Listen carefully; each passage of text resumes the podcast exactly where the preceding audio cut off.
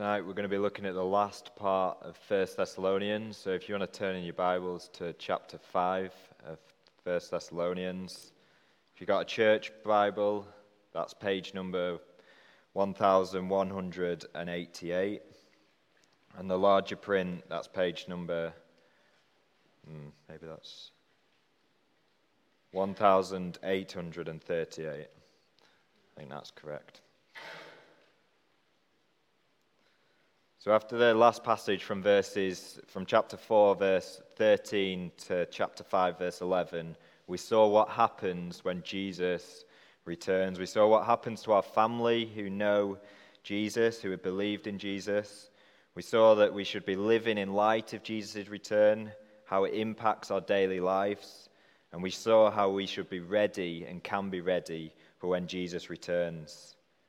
We were reminded that it definitely will happen. It will happen at a time we don't know. And when it does happen, there's no escape from the outcome. We were warned that our response to Jesus, the response to the gospel, is what will be the difference between heaven and hell. Those who reject Jesus and reject his offer of salvation will be judged and sent to the eternal punishment of hell.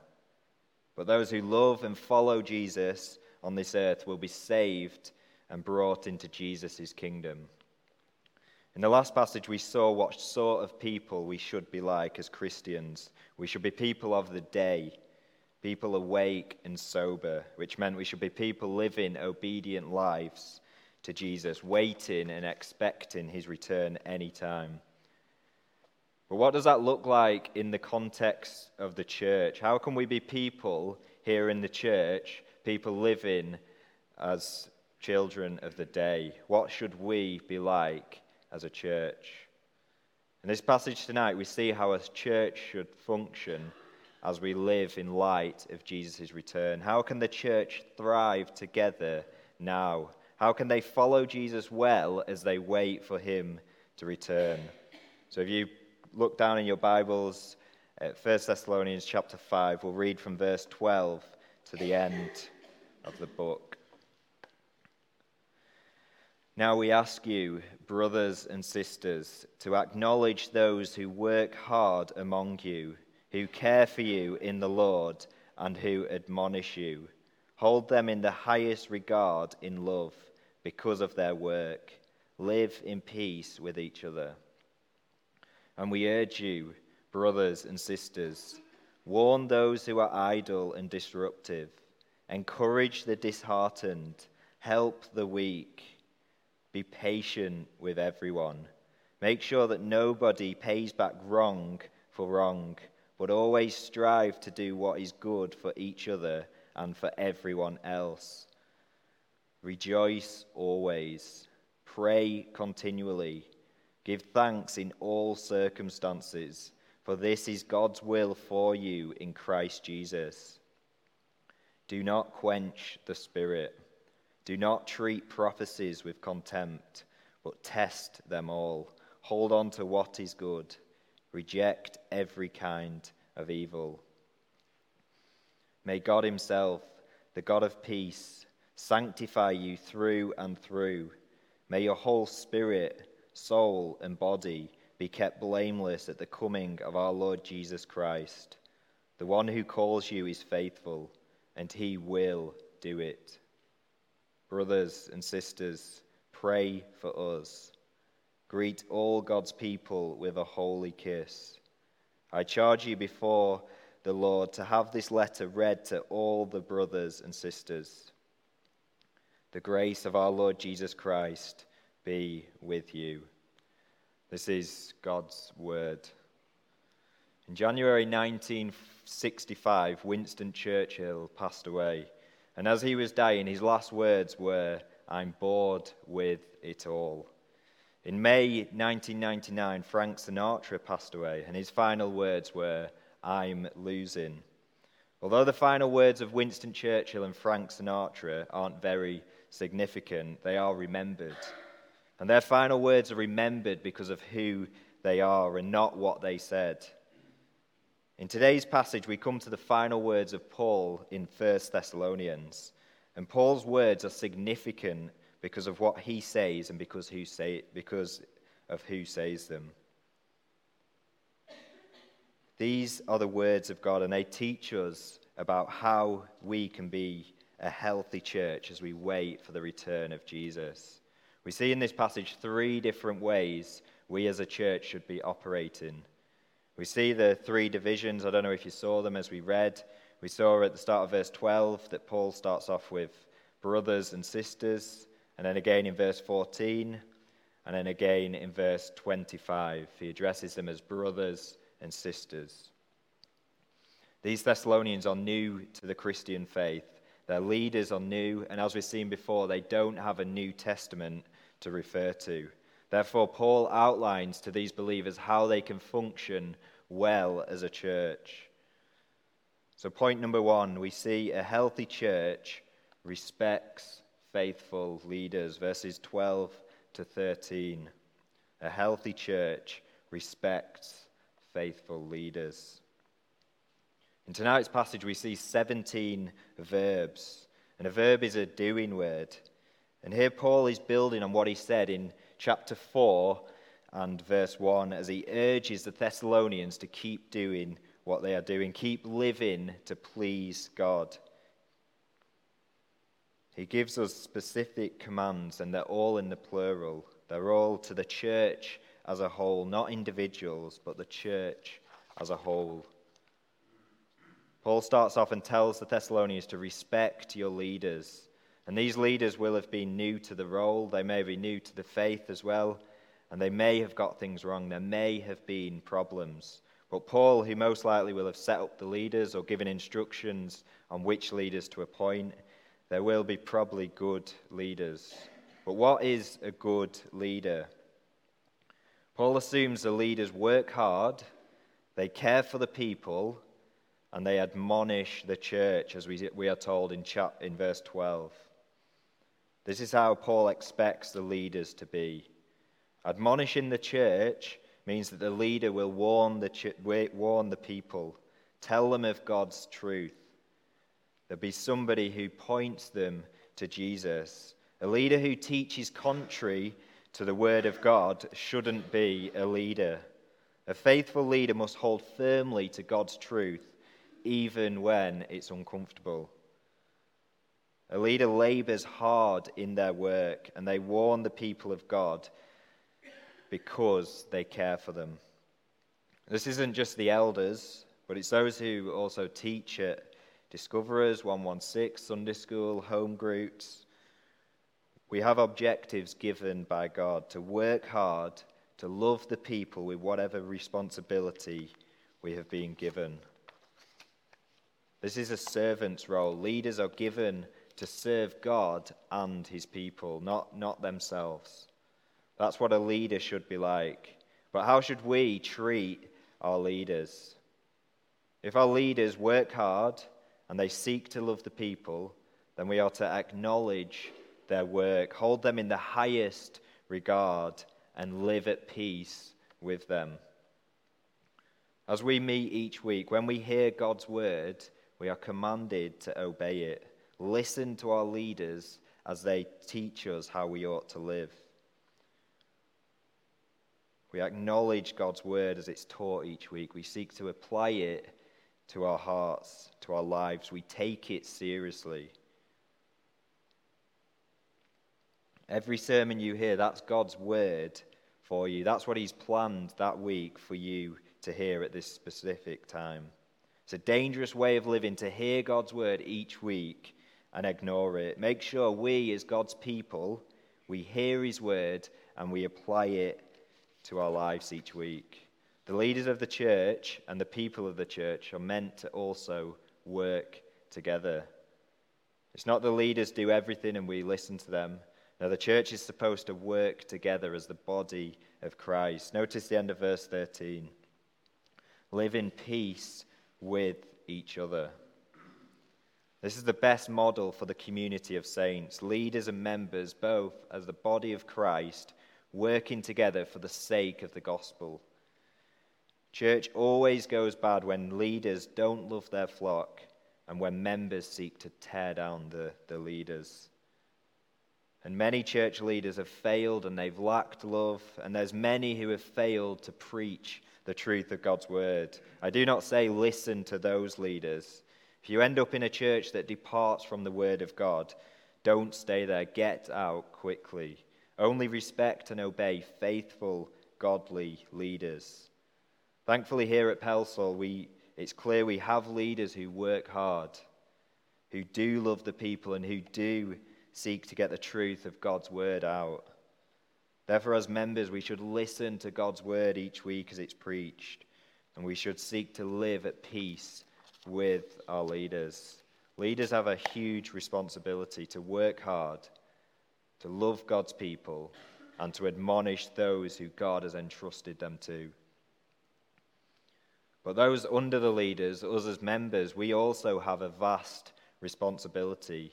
We must apply what we hear and seek to be at peace with the leaders. But also, us as members, we have responsibility towards one another. We are to, as we see in verses 14 to 24, live out godly traits. Live out godly traits.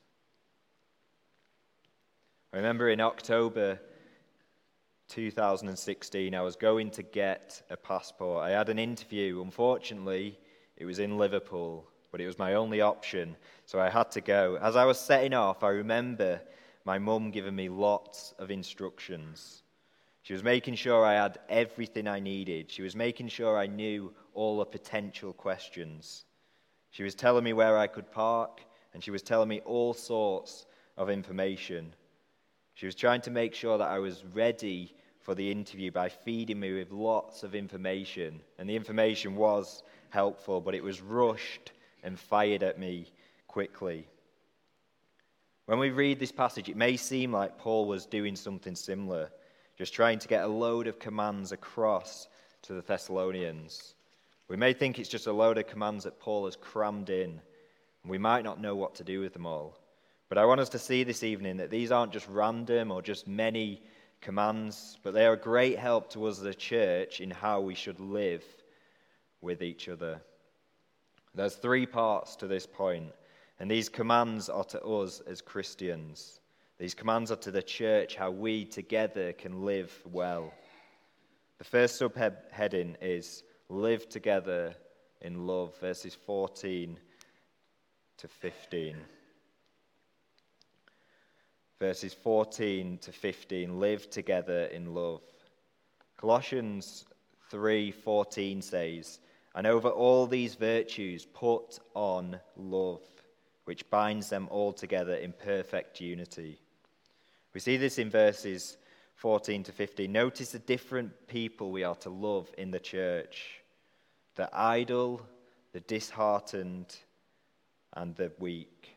The idle people who who can work but don't work. The idle are to be warned. We are to warn the idle. We are to tell them that it's God's plan that his people should be working to, end, to have a living. That can be hard to do, uh, but it's a clear command given here in the scriptures. We are to encourage the disheartened. This could be some, somebody who's struggling with trials in their life Whatever they are going through, we are called to encourage them. Maybe in the context here, it's people in Thessalonica who are disheartened because they've lost their loved ones, and it can be hard knowing what to say. But as a congregation, we are to encourage those who are disheartened, encourage them to keep trust in Jesus, encourage them with the goodness of God, who He is, and what He is like. We are to encourage the disheartened. And we're also to help the weak. This could be somebody who just keeps falling into sin. This could be somebody with weak faith who struggles to believe they are saved. This could be somebody who is physically weak, somebody who has physical needs. As a body of believers, we are to help the weak. Maybe weak spiritually, we can point them to Bible verses, we can pray with them, we can help them gain victory over sin. Or maybe somebody who is weak physically. We can help them with certain jobs, we can give them lifts, we can help them with the shopping or other needs. This is how we help the weak in our church family. And we're to, we're to warn the idle, we're to encourage the disheartened, and we're to help the weak. But notice what Paul says at the end of verse 14. We are to be patient with everyone. We are to be patient with everyone. This is tricky, but as the body of Christ, we are to be patient with those who are idle who are disheartened, and who are weak. Helping someone turn from their sin will probably take time. Helping somebody know they are saved is a long life struggle.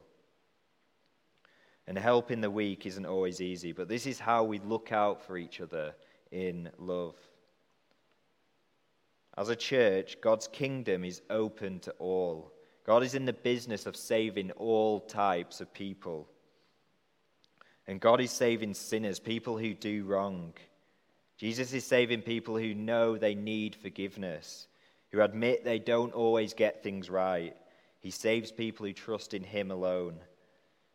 And because the church is made up of sinners, all sorts of different people with different backgrounds, different interests, and different ways of living, because of that, there will be disagreements. There will be fallings out. There may be hurt from time to time. We may be inclined to inv- avoid certain people. But notice verse 15. Make sure that nobody pays back wrong for wrong, but always strive to do what is good for each other and for everyone else. When we are wrong, there's always that temptation to pay them back with another wrong. Maybe ignore them, maybe talk behind their back or something else. But instead, as God's people, we are commanded to, against doing that. And in the positive, we are commanded to do good to everyone and each other. That's a hard, hard command to swallow.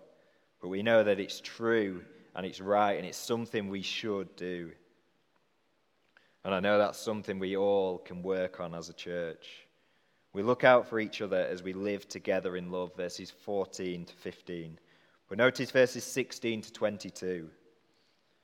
The second subheading live together in truth. So live together in truth, verses 16 to 22. John 17 17 says, Sanctify them in the truth. Your word is truth. I remember a few weeks back, I was watching a football game at, a few years back. Sorry, I was watching a football game at someone's house. It was a big game, and I thought that my team would win. But surprisingly, they didn't win. And I can recall as I left the house, I was feeling annoyed as because we lost. And as I left, someone quoted a similar verse to verse 16 from Philippians 4 4, which says, Rejoice in the Lord always. I will say it again, rejoice. I remember thinking, no. as, as Christians, we don't always feel like rejoicing, do we? Maybe in much more serious areas of our life, like struggles in our health, or our loved ones, or our jobs, we don't always feel like rejoicing, do we? So, how can we rejoice always? Do we just put a smile on our face and walk around like we're happy all the time? No, we rejoice in the truth. If we are trusting in Jesus, we have eternal life in Him. We have our sin forgiven. We have the God of the universe as our Father who loves us with an everlasting love. We have God as our friend and helper throughout every single day. If we are in Christ, we have all the promises of God. Though it is hard to rejoice always, we must fight to rejoice every day in the truth of our salvation in Jesus. Our salvation can be never taken away from us. Let me urge you be somebody always rejoicing in the gospel of Jesus, and that will be a great example to, to our fellow believers. Verse 17 tells us pray continually. Have a mindset of prayer, but again, why should we pray continually? We pray continually because we know the truth, because we know that God answers prayer. Why do we keep praying for our unbelieving friends and family? Why do we keep praying for God to change our hearts and also our fellow believers' hearts? Why do we keep praying for God to work in different situations? We pray because we know the truth. We know that it's only by God's grace anyone will be saved. We pray because we know only God can transform our hearts and make us more like Jesus. We pray because we know that God can heal and He does provide for all our needs. We pray because we've heard all the times in Scripture and in our lives that God has answered prayer. We pray because we know the truth that God is a prayer answering God who is almighty and has the power to act for the good of his people. Pray continually because we know the truth about God's power and grace. Look at verse 18. Give thanks in all circumstances. Did you see the, the key word in? This isn't giving thanks for all circumstances, but give, it, give thanks in all circumstances. How can we do this? How can we give thanks in the circumstances that are painful?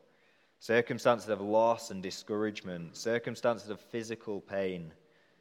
We can give thanks in the truth. If we have a mind set in the truth, we can give thanks knowing the truth about God. Knowing the truth is, some is better than understanding. We might not understand what God is doing, and we might have doubts and questions, but we can get through the tough circumstances by giving thanks to God because He is good.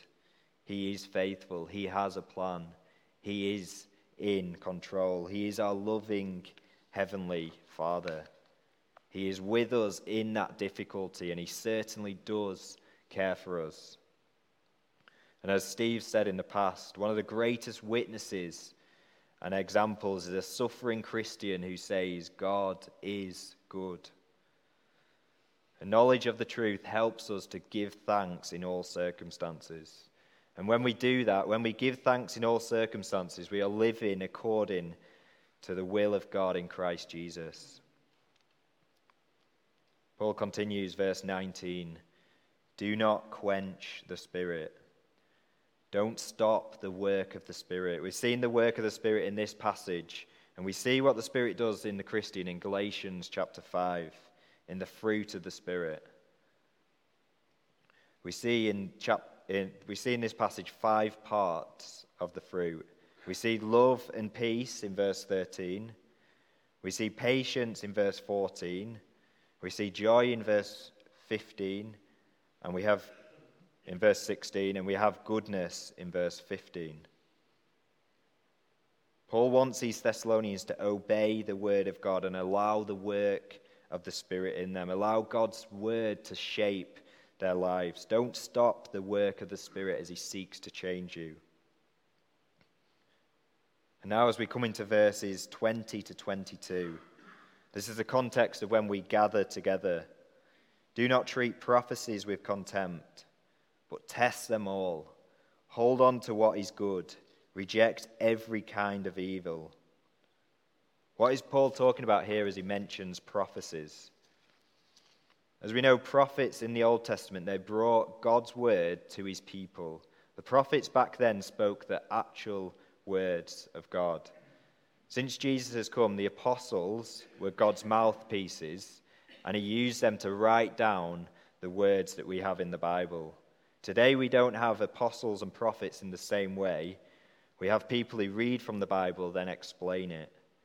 And we don't need to have any more, anything else added to God's word. It's sufficient. It's sufficient. It's complete. But we do need to have it explained.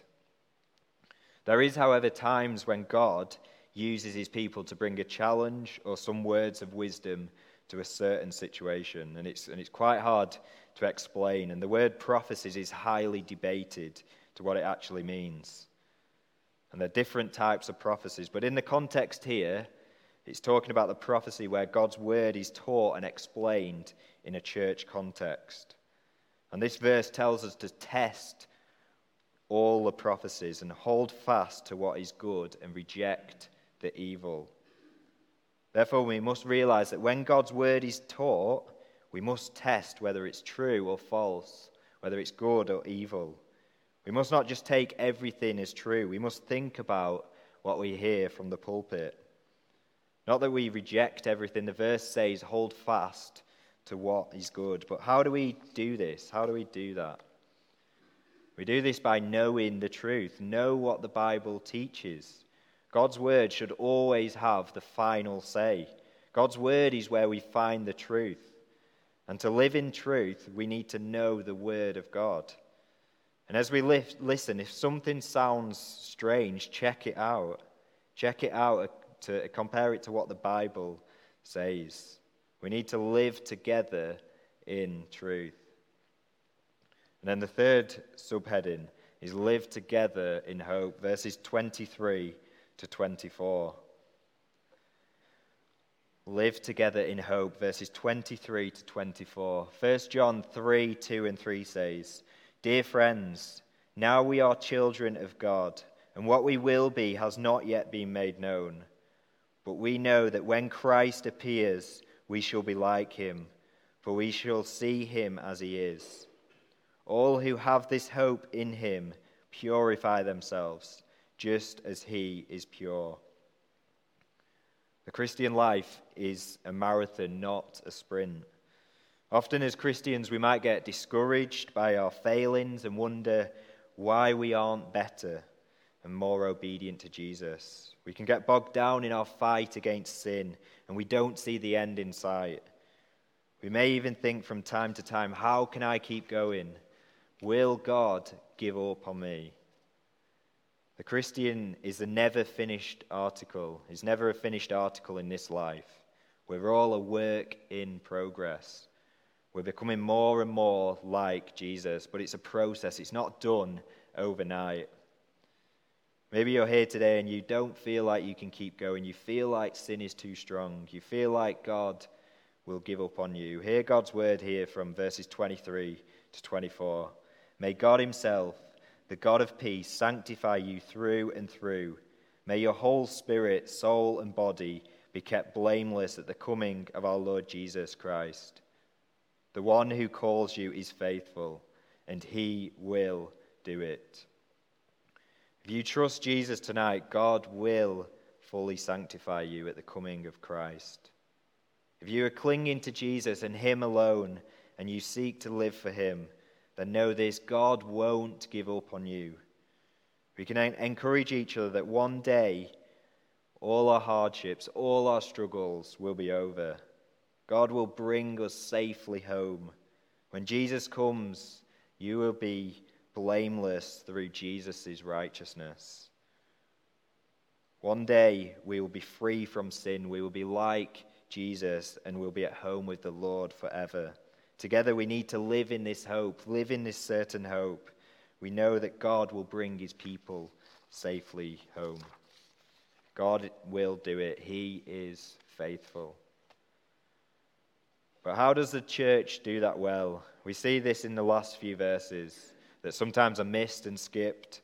Notice verses 25 to 28. A healthy church meets around God's word. Paul firstly commands them to pray for him. Paul knows the need for prayer and the importance of prayer. And he continues in verse 26. And Paul does this in some of his letters, encouraging the church to greet each other with a holy kiss. Someone once translated this as greet, greet one another with a holy handshake, but I don't think that, that works. This is a culture thing, and we don't tend to do a holy kiss here.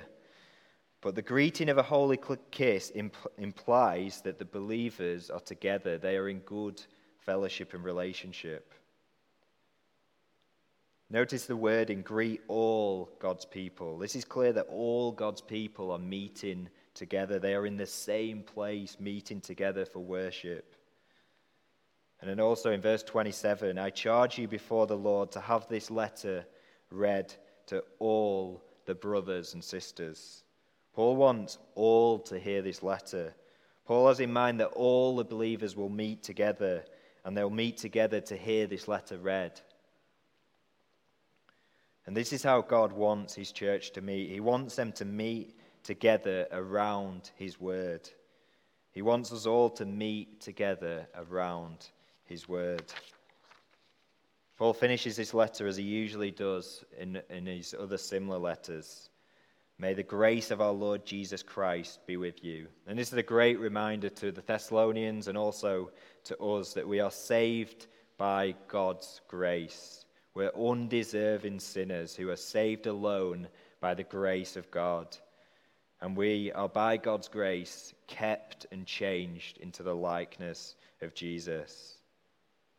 As I now finish this series on Thessalonians, we've learned what it means to be God's people living in the last days. Tonight we've seen how we can thrive together as a church, waiting for Jesus to return. We've seen a healthy church respects faithful leaders. A healthy church lives out godly traits together in love, truth, and hope. Oh, go ahead on the slide. A healthy, and then finally we saw a healthy church meets around God's word. So let's now let's now finish uh, together by singing "I Am Not My Own," and then we'll sing "O Church, Arise and Put Your Armor On."